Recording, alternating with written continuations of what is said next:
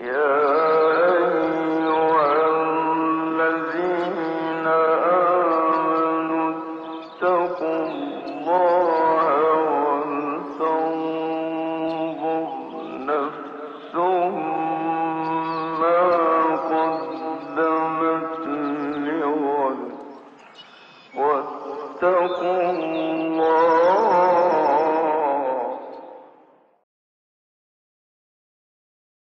Bismillahirrahmanirrahim. Elhamdülillah. Ve salatu ve selamu ala Resulillah. Resulullah sallallahu aleyhi ve sellem Efendimiz, ashab-ı kirama namaz kılmayı ve oruç tutmayı öğrettiği gibi, onların yanlış yaptıkları hataları da düzeltti, din adına, ibadet adına, akide adına yanlış düşündükleri şeyleri de düzeltti.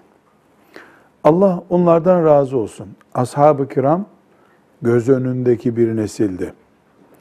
İslam'ın ilk örnekleriydi. Belki de Allahu Teala onların belli hataları yapmalarını murad etti ki biz filan hata yapılınca ne yapacağımızı öğrenmiş olalım. Kur'an-ı Kerim onların hatalarını düzeltmek için ayetler indirdi.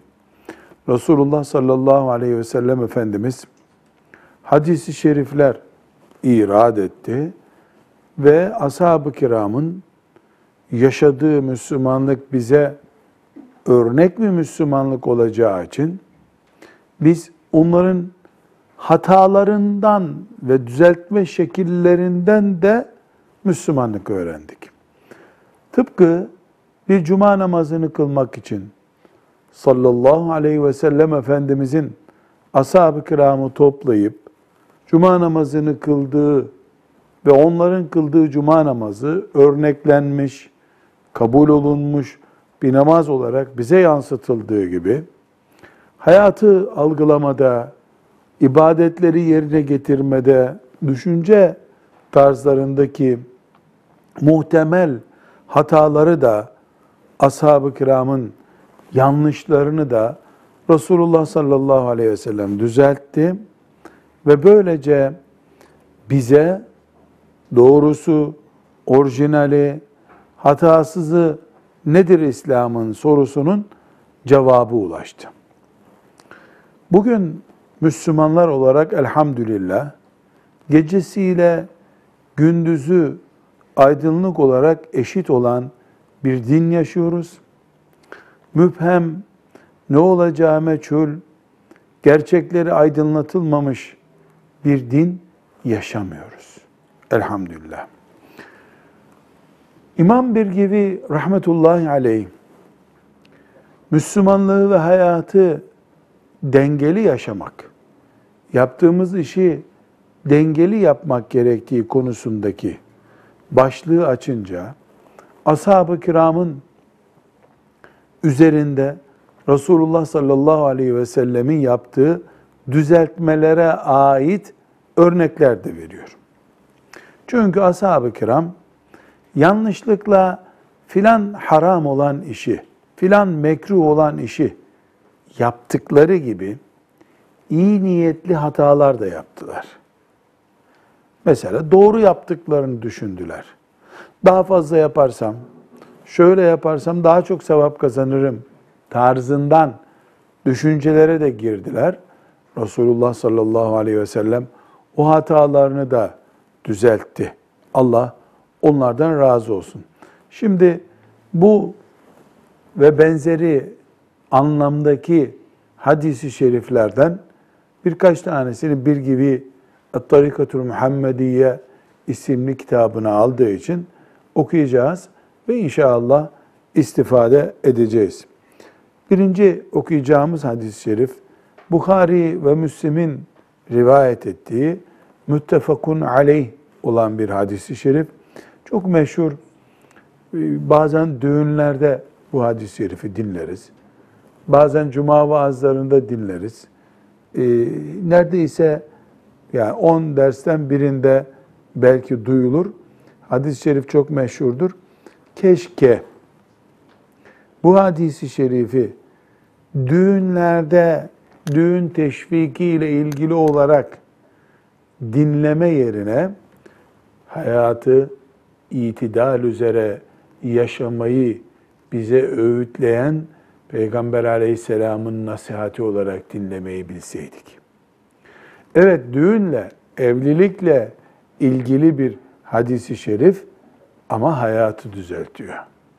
Çünkü evlilik anlayışında itidal sağlanamadıktan sonra o itidal herhangi bir ibadette de sağlanamayacak. Ekonomide de sağlanamayacak. Siyasette de sağlanamayacak demektir.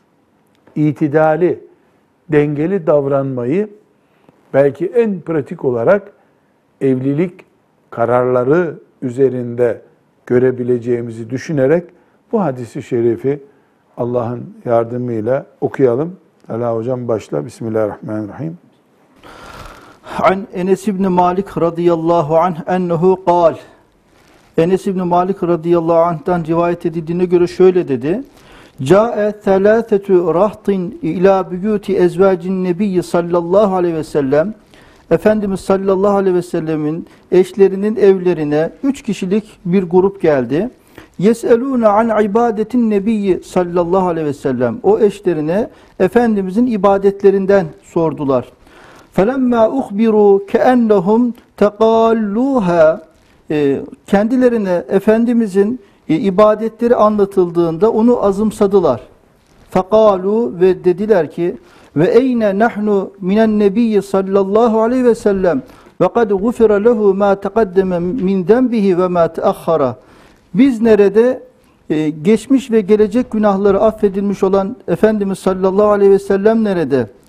Kale ahaduhum onlardan o üç kişilik gruptan birisi dedi ki emma ene e, fe inni usalliyel leyle ebeden ben daima namaz kılacağım dedi.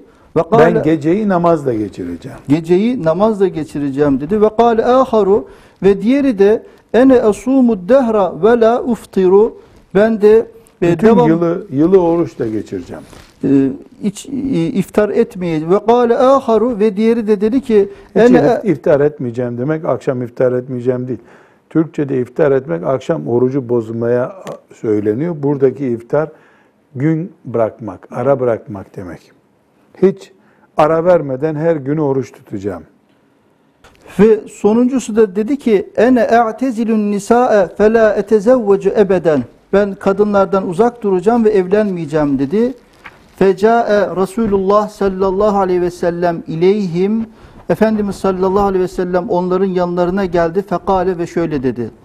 Entum ellezine kultum keda ve keda. Siz şunu şunu mu söylüyorsunuz? Ama vallahi inni leahşakum lillahi ve etqakum lehu. Vallahi e, en Allah'tan en çok korkanınız ve Benim. en takva sahibiniz benim. Velakinni asumu e, ve efturu ben Ve uftir. ve eftiru ben oruç tutar e, ve oruç tutmam da ve usalli ve erkudu ve ben namaz kılarım geceleri e, Yatar uyurum. uyurum da ve etezevvecun nisae ve kadınlarla da evlenirim. Femen ragibe an sünneti feleyse minni her kim benim sünnetimden yüz çevirirse o benden değildir. Evet. Evet bu hadisi şerif Bukhari'de ve Müslim'de. Şöyle rahat anlaşılacak bir manzarayla hadisi şerifi tasvir edeyim. Üç tane Müslüman sahabiler çok merak ediyorlar. Resulullah sallallahu aleyhi ve sellemin ev hayatı nasıl? Onların zannına göre Resulullah sallallahu aleyhi ve sellem eve gidiyor, kapıyı kapatıyor, seccadesinin başına geçiyor. Bir daha Bilal ezan okuyunca camiye gidiyor, camide namaz kılmaya devam ediyor. Ya da Peygamber aleyhisselam Efendimiz zaten hep oruç tutur. Düşünüyorlar. Resulullah sallallahu aleyhi ve sellemi göklerde bir melek zannettiler. Onu dünyaya inmiş beşer olmayan biri zannettiler. Burada küçük bir dipnot hepimiz için önemli. alimleri, Peygamber aleyhisselamın varisleri olan alimleri, pek çok insan hata etmeyen, yanılmayan, yorulmayan, usanmayan, bıkmayan bir melek zannederler. Alim de insan. Tekin Peygamber aleyhissalatu vesselam da insandı. Bunlar geldiler. Resulullah sallallahu aleyhi ve sellemin evlerinin, çünkü bir taneden fazla ev vardı Efendimizin, evlerinin önünde bu konuyu araştırmışlar. Ne yapıyordur evde Peygamber sallallahu aleyhi ve sellem? Yaptıkları araştırma sonunda bakmışlar ki yiyor, uyuyor, Hanımlarıyla oturup kalkıyor. Misafir ağırlıyor. Misafirliğe gidiyor. Keennehum tekalluha. Allah Allah bu kadar mı peygamberin ibadeti? Azımsadılar bunu. Daha büyük bekliyorlardı. Hiç uyumaz, hiç yemez deneceğini zannediyorlardı. Sonra da yorum yapmışlar. Demişler ki o olabilir böyle. Niye? E zaten onun Allahu Teala bütün geçmiş günahlarını mağfiret buyurdu. Geleceğinde de günah yok. O az ibadet yapsa da olur. Biz daha çok ibadet yapmalıyız. Peygamberden aleyhissalatü vesselam daha çok ibadet yapma ihtiyacı hissettiler. Niyette bir kötülük var mı burada? Yok. Niyet berrak niyet. Neden? Çünkü yani art niyetli bir hareket değil bu. E, peygamber herhalde o zaten o demek ki çok ibadet yapması gerekmiyormuş peygamberin. Biz çok günahkar insanlar olarak bizim çok ibadet yapmamız lazım diye tasavvur etmişler. Efendimiz sallallahu aleyhi ve sellem bunu duyuyor. Ya orada konuştukları, anket yaptıkları kimseler ki böyle böyle dedi bunlar diyor. Çıkıyor Resulullah sallallahu aleyhi ve sellem onlara.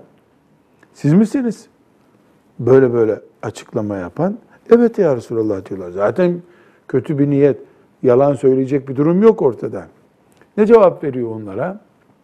Sizin Allah'tan en çok korkanız benim. Benden çok nasıl korkacaksınız Allah'tan? Benden daha fazla takva nasıl olacaksınız siz? En takva benim. Allah'ı en iyi tanıyan benim. Buna rağmen her gün oruç tutmuyorum. En takva ben olduğum halde her gece sabaha kadar teheccüd kılmıyorum. Kılıyorum, yatıyorum. Yatıyorum, tekrar kalkıp kılıyorum. Ve ben görüyorsunuz evliyim. Hanımlarım var. Benim yöntemim budur. Yani hayatı dengeyle yaşamaktır. Kim benim yöntemimin dışına taşarsa benden değildir. Yani böyle benim yaşadığım tarzın dışına taşarak benim peşimden gelmiş olamazsınız. Bu hadisi şerif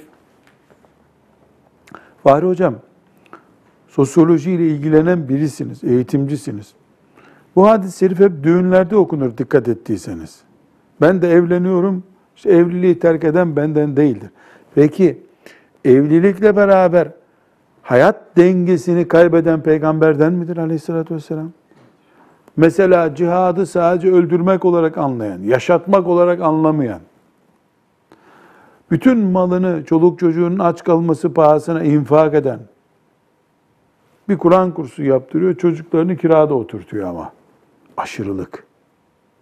Hayatın herhangi bir alanında bir aşırılık yapan Resulullah sallallahu aleyhi ve sellemin peşinden giden birisi olabilir mi? Bu hadisi şerif İslam'ın şartlarından bir şartlar gibi okunmalı, anlaşılmalı yoksa düğünlerde mi okunup anlaşılmalı Fahri Hocam? Siz ne düşünüyorsunuz? Hocam e, bu hadis-i şerifi bir bütün olarak almamız lazım bizim. Zaten e, belki ümmetimizin en büyük sıkıntısı e, sadece belli alanda bunları anlamak, algılamak, e, düğünde algılamak veya cenazede algılamak. Yani bu hadis-i şerif e, benim kendi adıma en çok duyduğum hadis-i şeriflerden bir tanesi. Ama e, sadece e, işte evlilik, e, ibadet e, ve e, oruçla alakalı, namaz, oruç ve evlilikle alakalıymış gibi algılanıyor. Aslında burada ben şöyle bir not aldım. Hayatı hayatın içinde dengeli yaşayan bir peygamberimiz var sallallahu aleyhi ve sellem. Sallallahu aleyhi ve Hayatı sellem. hayatın içinde dengeli yaşayan. Yani buradan herkes evliliğini de ticaretini de e, hayatın içerisinde Siyaseti. mümkünse siyasetini de hepsini e, dengeli yapmamız gerektiğini anlamamız Şöyle bir örnek mütalaa edelim mi hayatın içinden biri olarak? Şimdi ben medrese kurdum. Medresem var. Bu medreseme Müslümanların çocuklarını çağırıyorum. Gelin okutayım size. Anneleriyle babalarıyla bağlantıları kesiliyor. Toplumla bağlantıları kesiliyor. Evleniyorlar, evliliklerinde başarılı olamıyorlar. Bu mu bu hadisi şerife göre bakıldığında Fatih'ten Beyazıt'a gidemeyecek durumdaysa birisi İstanbul'da yaşadığı halde veya Beyazıt'tan Zeytinburnu'na metroya binip gidemeyecek durumdaysa birisi e, veyahut da evliliğe tamamen düşman niye kitapları çok seviyor. Öbür taraftan evlenemediği için psikolojik belki de psikiyatrik sorunlara müptela oluyor.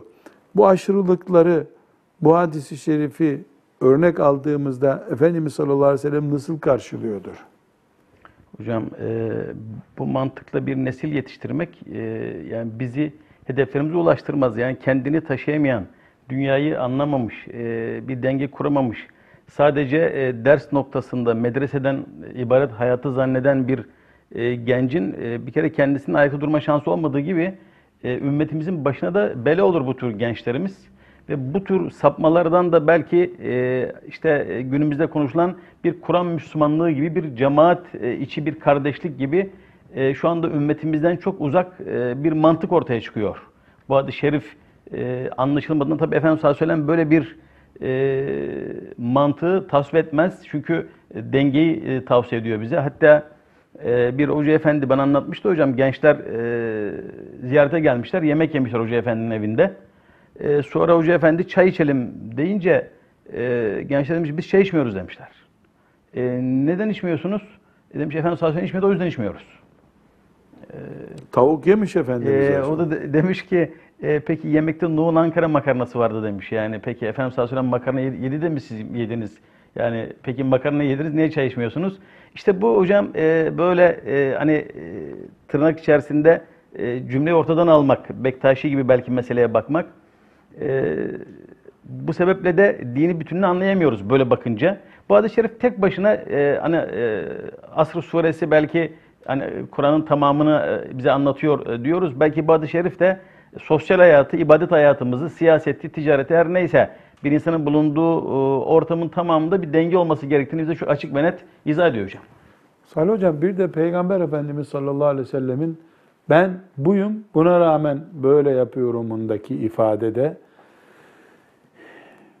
iman açısından ele alınacak bir tehdit de var mı? Yani bunu bilinçli bir şekilde İslamiyet'i aşırılıklar yumağı olarak e, görmeye karşı bir imani tehdit yani bunu Peygamber Aleyhisselam'ın dinini yönlendirme hatası olarak görebilir miyiz bu aşırılığı? Yani görmek mümkün hocam. Şöyle bir şey aklıma geldi benim. Şimdi biz ehli sünnet diye bir kavramı sık sık duyuyoruz. Ehli sünnet ne demek? Sünnete ehil olmak. Resulullah sallallahu aleyhi ve sellemin ümmeti olmayı hak etmek gibi bir kavram. E, genelde bu ehli sünnet kavramını sünnetleri uyguluyor muyuz üzerinden? İşte öğle namazının ilk sünnetini kılıyor muyuz? E, kılıyoruz. O zaman ehli sünnetiz. Misvak kullanıyor muyuz? Kullanıyoruz. Ehli sünnetiz biz zaten. bunlar o zaten. Onlar öyle ama burada Efendimizin hayatını dengede tutma diye bir sünneti de var. Evet. Hayata bakan göz de sünnet gözü.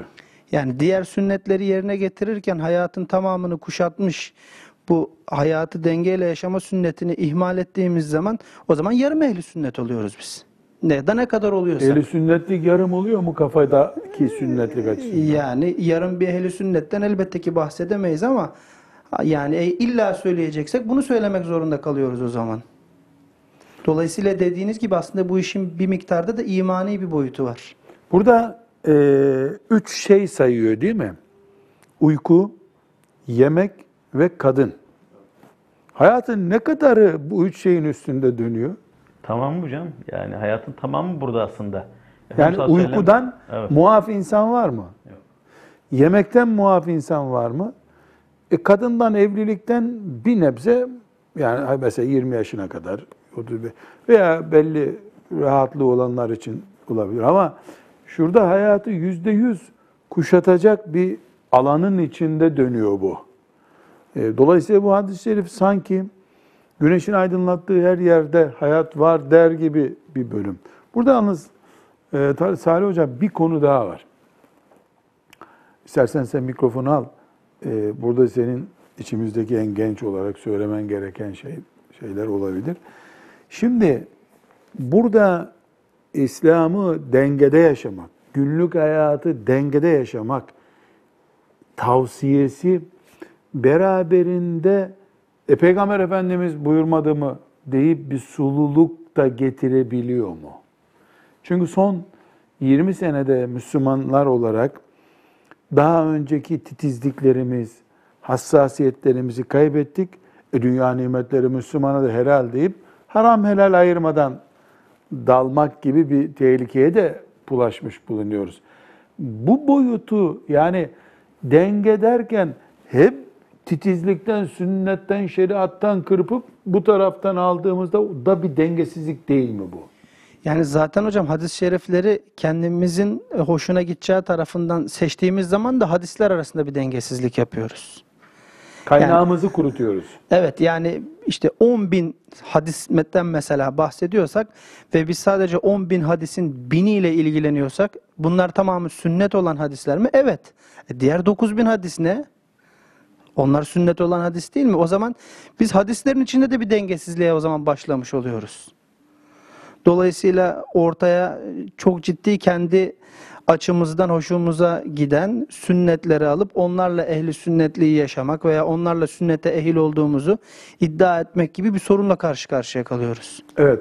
Demek ki bu hadis-i şerif üzerinden bakıldığında ciddi bir e, denge emri var sallallahu aleyhi ve sellem Efendimizin. İslam dengeyle yaşanacak. Bu denge ilk etapta insan olduğumuzun unutulmadığı bir din yaşamamızdır. Evet hocam, İnsan yani olarak. Uç, uça da uç tarafa gitmeden ama e, çok gevşeyip de e, kaybolmadan iki tarafı da dengelemek gerekiyor. Biz fiziki olarak insanız. İnsanlığımızı kaybettiğimiz yerde Müslümanlığımızı kaybedeceğiz zaten. Yani bu insanlığımızı uykuda da kaybedemeyiz, yemekte de kaybedemeyiz, aile hayatında da kaybedemeyiz, ticarette, siyasette, ziraat, her yerde insan olarak bulunmayız. Ben şöyle bir soru hatırlıyorum, bir tarımsal ilaç söylediler. Ben ila caiz mi bunu kullanmak diye. Ben de e, su, ilacın helal olup olmadığını soran kişiye dedim ki bu ilaç hakkında benim bir bilgim yok dedim. Bu tıbben sakıncalı mı değil mi? İnsana zararı var mı? dedim.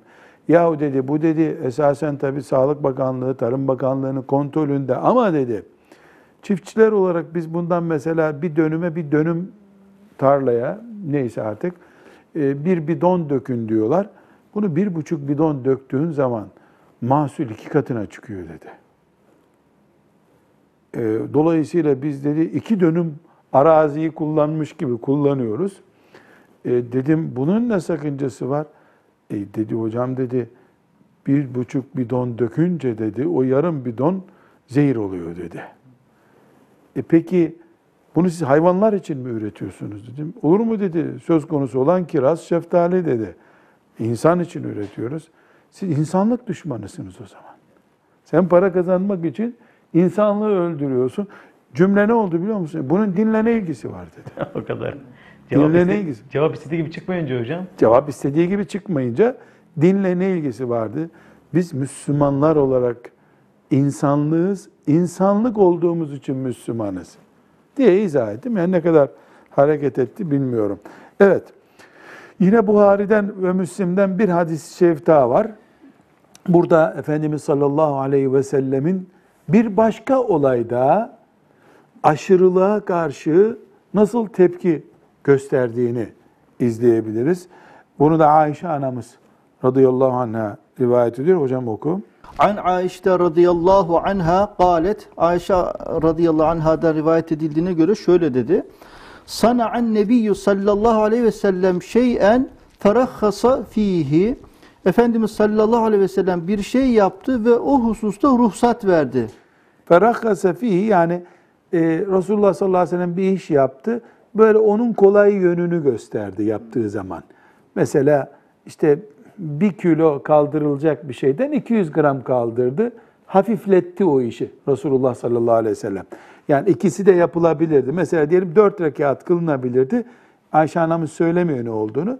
2 rekat kıldı orada. Evet. Fetenezzehe anhu kavmun e, bir grup O Müslümanlar arasındaki bir grupta aa böyle şey olur mu ya?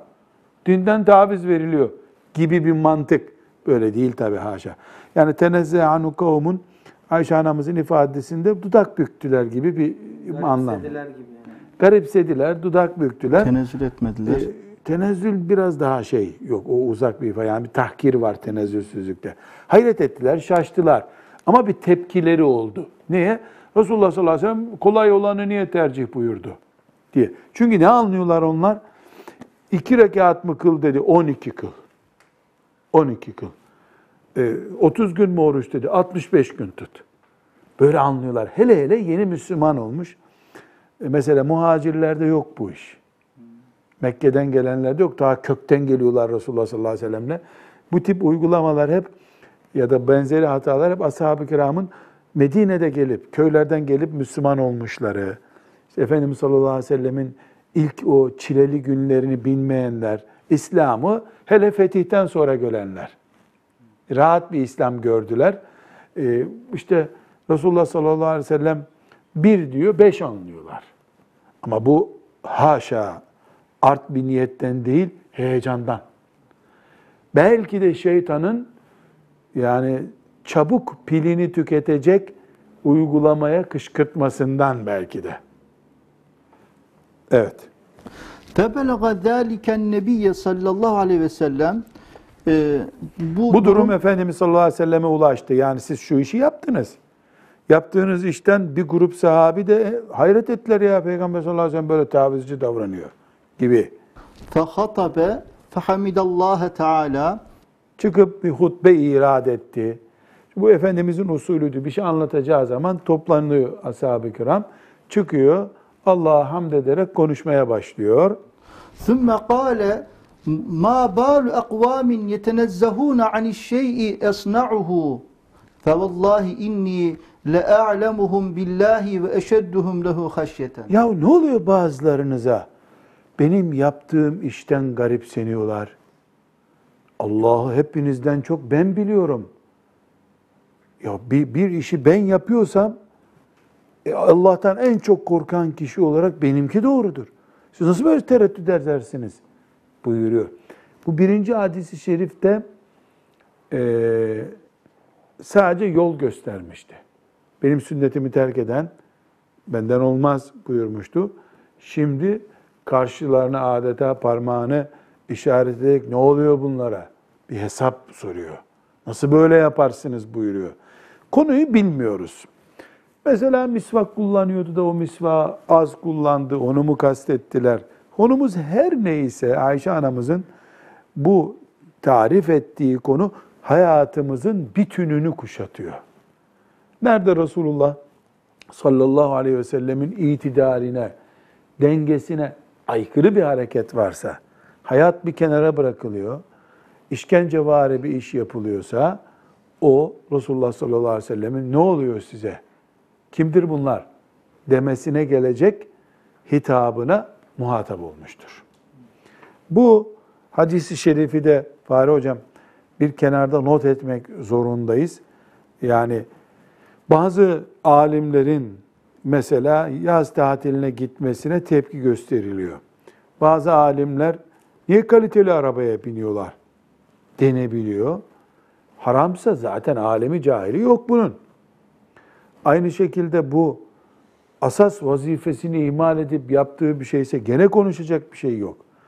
Ama mubah olan bir şey, peygambere de mubahtı, alime de mubah aleyhissalatü vesselam, cahile de mubah, herkes için mubah. Allah'ın mubahlarında kulların birbirlerini kınaması söz konusu olamaz. Allah'ın mubahında kınama yok. Bir örnek daha var. Selman ve Ebu Derda radıyallahu anhuma ashab-ı kiramın iki güzide nur yüzlü sahabisi. Bunların da başında bir örnek var. Olayın özetini söyleyeyim. Talha hocam okurken daha kolay anlaşılır. Ebu Derda geçmiş açığını kapatacak derin bir proje uygulamış. Radıyallahu anh. Ee, ne uyguluyor? İşte Medineli mübarek bir sahabe. Yani bu geceleri kendini seccadeye kapatmış. Gündüz de oruç da geçiriyor. Selman radıyallahu anh onun ahiret kardeşi. Hani teah vardı ya Efendimiz sallallahu aleyhi ve sellem geldi Medine'deki sahabilerle muhacirleri kardeş yaptı. Selman bir gün ziyaretine geliyor. Hanımına soruyor, nerede benim kardeşim diyor. Senin kardeşin bıraktı bu dünyayı. Yok nerede benim kardeşim diyor. Seccadesinin başındadır diyor.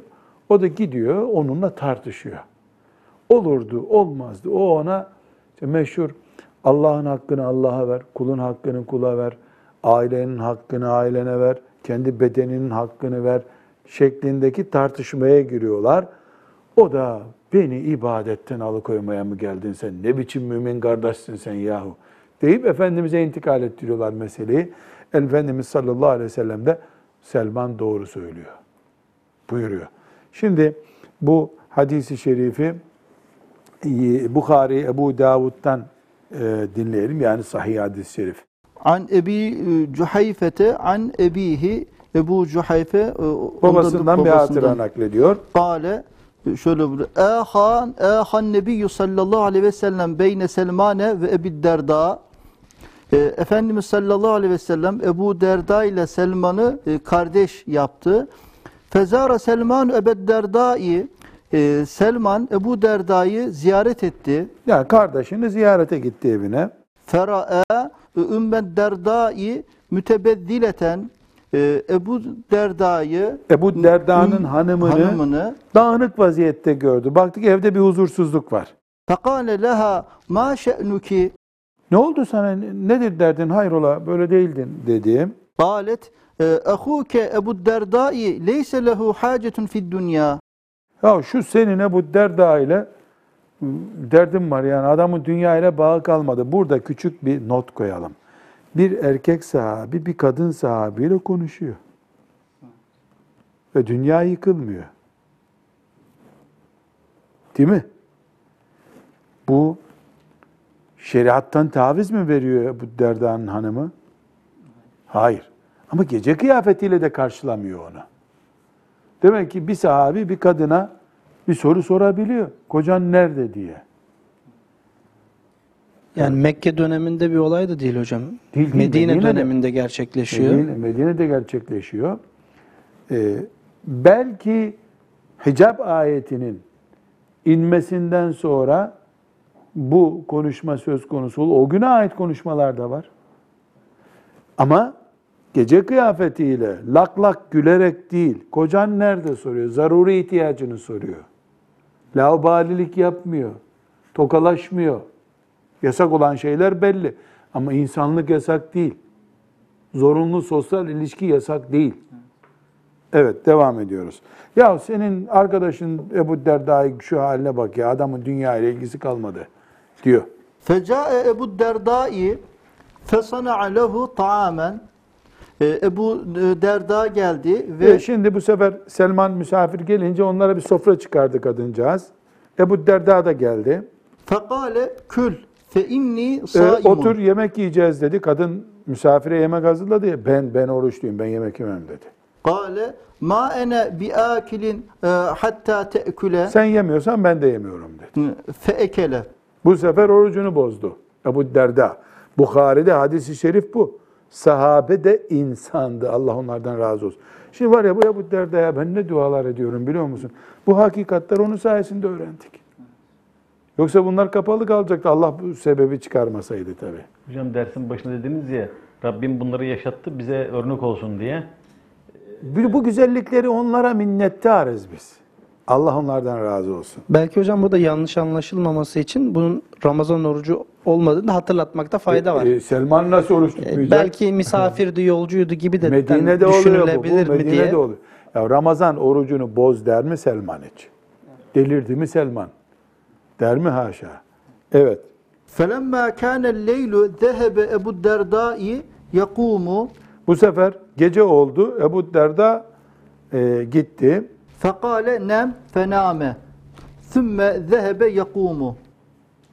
Şimdi Ebu Selman da orada misafir ya. Beraber yatmaya gittiler.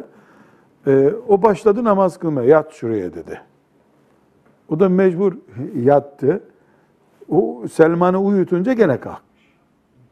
Hocam sanki e, o da teda- tedavi için gitmiş. Yani ikisi de evleri Medine'de herhalde değil mi? Yani böyle yatılı şey, misafirliğe yok, gidiyor. Bir, eksik var. Sel- Selman onun misafiri ya, onun kardeşi. Evin ikinci çocuğu gibi Selman tabi. Yani ya evin işte barakada, barakasında kalıyor. Yani o evin adamı gibi. Yok hocam hani misafir de bana ne deyip çekilmiyor. Yani hatalarını düzeltiyor yani. Müslüman Müslümana yani Olur nasihat musun? eder hatasını düzeltir. E, Sahabi gördüğü hatayı düzeltmeden bir yere gider mi ya? Tam bir tedavi var yani evde rehabilitasyon Tabii. merkezi gibi.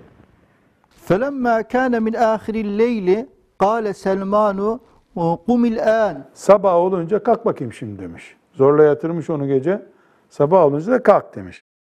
فَصَلَّيَا فَقَالَ لَهُ سَلْمَانُ اِنَّ لِرَبِّكَ عَلَيْكَ حَقًّا وَلِنَفْسِكَ عَلَيْكَ حَقًّا وَلِأَهْلِكَ عَلَيْكَ حَقًّا فَأَعْطِي كُلَّ ذ۪ي حَقٍّ حَقَّهُ Ee, sabah olunca Selman vaaza başlamış. Bak Rabbinin hakkı var demiş. Senin bedeninin hakkı var. Ailenin hakkı var. Herkese hakkını vereceksin demiş.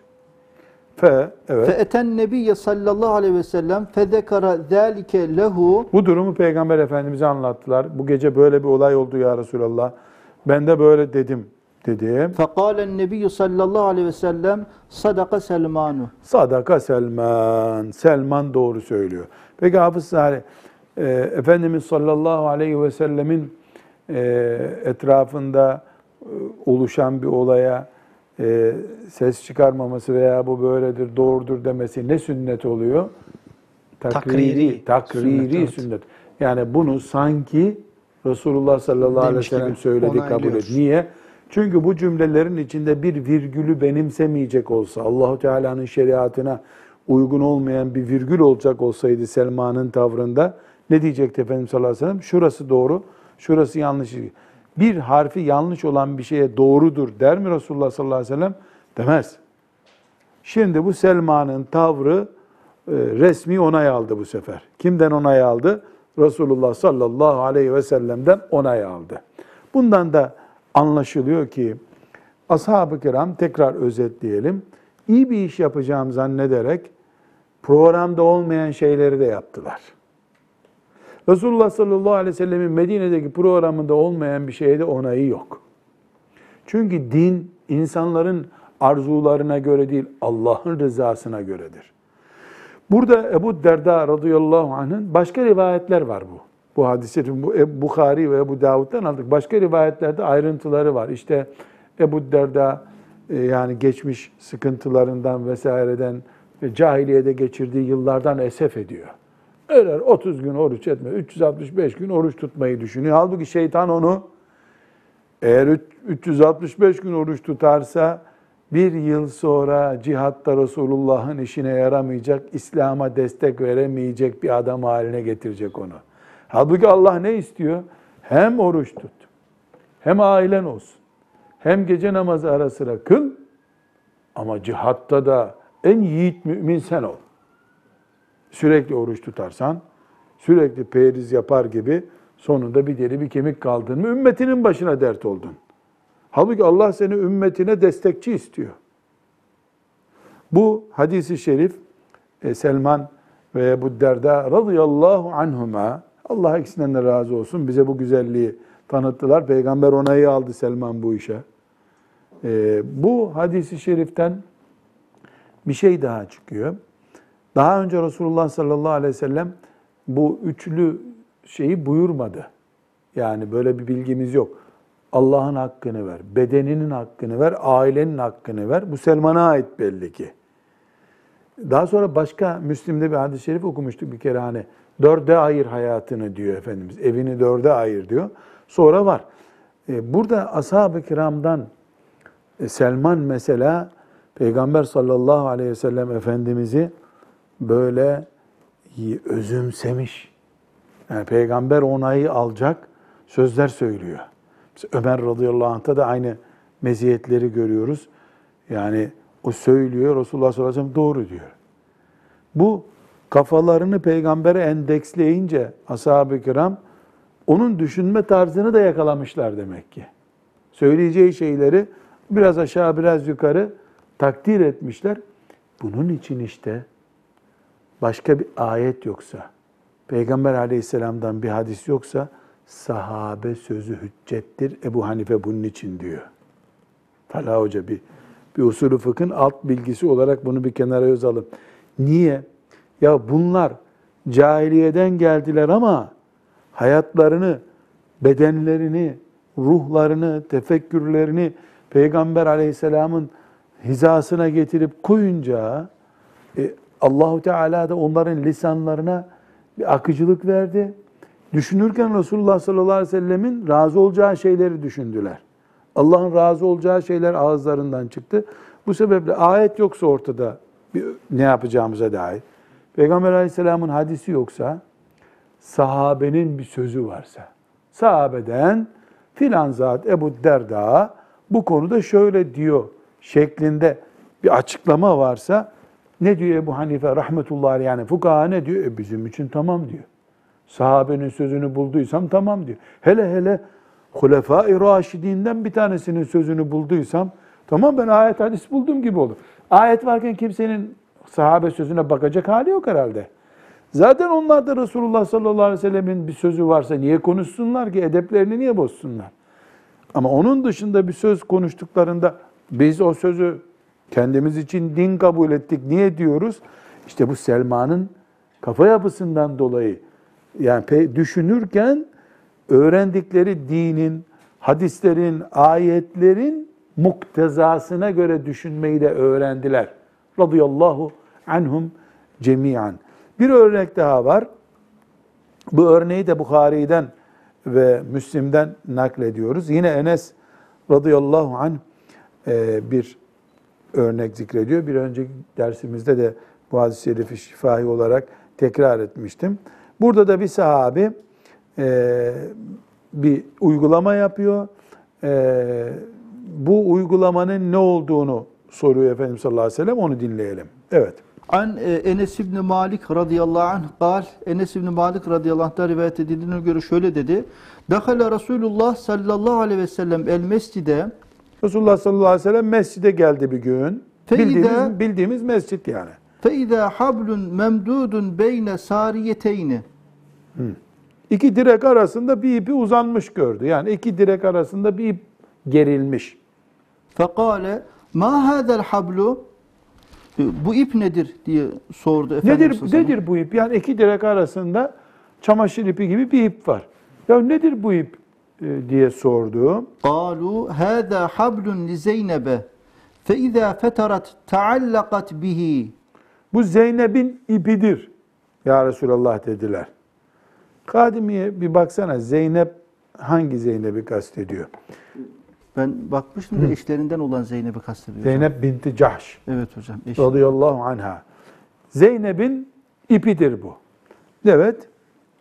Fekalen Nebi sallallahu aleyhi ve sellem La hulluhu li yusalli ahadukum neşatahu fe izâ fetara fel yak'ud. La olmaz. Olm Hulluhu. Çözün bu ipi. Çözün bu ipi. Sizden biriniz ayakta duracak neşatı, hareketi olduğu sürece namazını kılsın. Yorulunca da oturmasını bilsin buyurmuş. Neden o ipi asıyor? Şundan dolayı. Şimdi namaz kılıyor ya. 10, 20, 30, 40, 50 rekat sayıları gidiyor. E, insanoğlu bu yorulunca bu arada da sürekli antibiyotik ve gıda takviyesi de almıyor bizim nesil gibi. E 10-15 rekat sonra yoruluyor. Yorulunca çökecek oluyor. Çökmemek için yukarıda astığı ipe tutunuyor böyle. Tutunuyor. Ne yapıyor? Neyi sağlıyor böylece Fahri Hocam? Düşmemeyi sağlıyor. Düşmeyecek. Bu neyi gösteriyor? Ayakta duramayacak kadar mecalen kaldıysa, yani azaldıysa mecalin senin, e o zaman otur aşağıya. Oturarak kıl mesela. Veyahut da nafile kılıyorsun nasıl olsa kılma daha nafile. Düşün sen bir şey mi söyleyeceksin? Evet hocam yani şöyle bir şey dikkatimi çekti. Yani Zeynep radıyallahu anha hanımlarından biri Efendimizin. Her zaman e, gönüllerini hoş tutuyor Efendimiz onların. Burada haram bir konu bile yok hocam. Nafile bir konu var. Ama yanlış örnek Abartılı var. nafile üzerinden. Ama bir dakika peygamberin hanımı bunu yapıyor. Evet. Yani aleyhissalatü vesselam. Yani kendi hanımlarını her zaman ön planda tutan, onları hoş eden Efendimiz burada Ani tepki ibadet gösteriyor. üzerinden bile olsa yanlış bir uygulama gördüğü anda herkesin huzurunda hemen uyarıyor. Hemen uyarıyor. Çözün onu diyor. Çözün onu. Çünkü Efendimiz orada bu durumu bir inceleyeyim. Niye böyle yapmış diye bir tepki gösterseydi bu yarıya caiz olacaktı bu sefer. Öyle anında tepkisini gösteriyor. Peki burada şunu soralım. Efendimiz sallallahu aleyhi ve sellemin e, sahabisi bu. Hanımı veya kim? Bir art niyet var mı burada? Güzel niyet var mı? Mükemmel bir niyet. Allah razı olsun ne sahabiymiş dedirtecek bir şey var burada. Ama ibadetlerde art niyet, iyi niyet değil, ittiba şarttır. Niyetinin iyi olması değil, yönteminin iyi olması gerekiyor. Hatta belki hocam burada annemiz e, nafilelerle Allah'a daha çok yaklaşırsınız ve neticede Allah sizi sever hadisini duyduktan sonra belki de yaptı bunu. Ya yani. belki belki de tabii be. Yani niyet bir defa mükemmel Çok, çünkü evet. iş doğru iş ama abartılı bir iş. Abartılı bir iş. Evet. Burada örnek bir kadın sahabinin e, çok namaz, nafile namaz kılmasına yönelik ama biz bunu hayata şey yaparız. Mesela e, belki siz gençler olarak fazla duymuyorsunuzdur. Sen hocam e, mesela Ramazan gelmeden önce iki aydan yaşlı kadınlar oruca başlarlar. Üç ayları tutmak diye. Sen bu kurs hocalığı yaptığın zamanlarda duymuşsundur muhakkak bunu. Üç ayları tutmak diye bir oruç çeşitleri var. Bu asla Peygamber Efendimizin emri değil. Üstelik de Ayşe anamız ne diyor? Şaban ayında çok seyrek oruç tutardı diyor Efendimiz sallallahu aleyhi ve sellem. Bir başlardı, tam tutacak 15'inden sonra daha tutmazdı diyor. Şimdi sahabe Efendimiz sallallahu aleyhi ve sellemin 3 ayları değil, e, Ramazan'ın dışında hiçbir ayı tam tutmadığını, mesela pazartesi, perşembeleri hiç kaçırmıyor. Ayın 13, 14, 15'ini kaçırmıyor.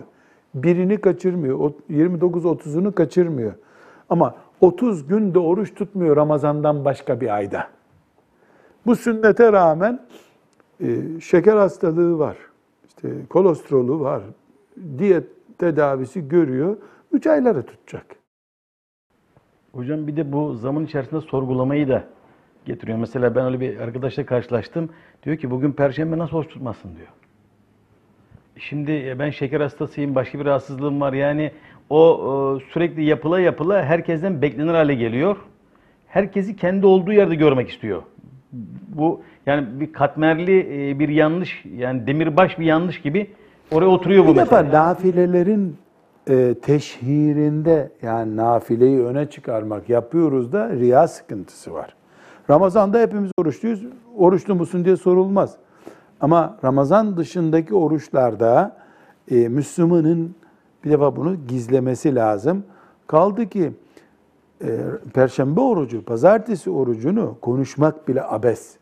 Ama ve lakin bu artılarımız arasında olduğu zaman değerli. Çok işler yapıyoruz da bunu da mübarek yap. Sadece onu yapıyorsak dini yaşamak adına o bizi avutuyor o zaman demektir. Siz bir şey mi söyleyeceksiniz Fahri Hocam? Gençler arasında da hocam belki e, dine hizmette e, çaba sarf etmek istediğinde gençler bazen takatlarını belki zorlayacak düzeyde e, hızlı koşmaları da e, yani bir vakıfta görev alan, bir yardım hizmetini e, yerine getirmek için çaba sarf eden bir insan, bir genç e, bazen gücünü e, aştığı halde yine de o işi yorulacak düzeyde yaptığında aynı e, sonuçla karşılaşabilir mi? Aynı uyarıya muhatap olmalı mı burada? Bir defa genç demek tecrübesiz demek. Genç tecrübesiz insan demek.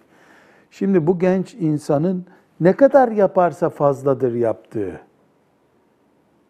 sorusunu kendi takdir edemez.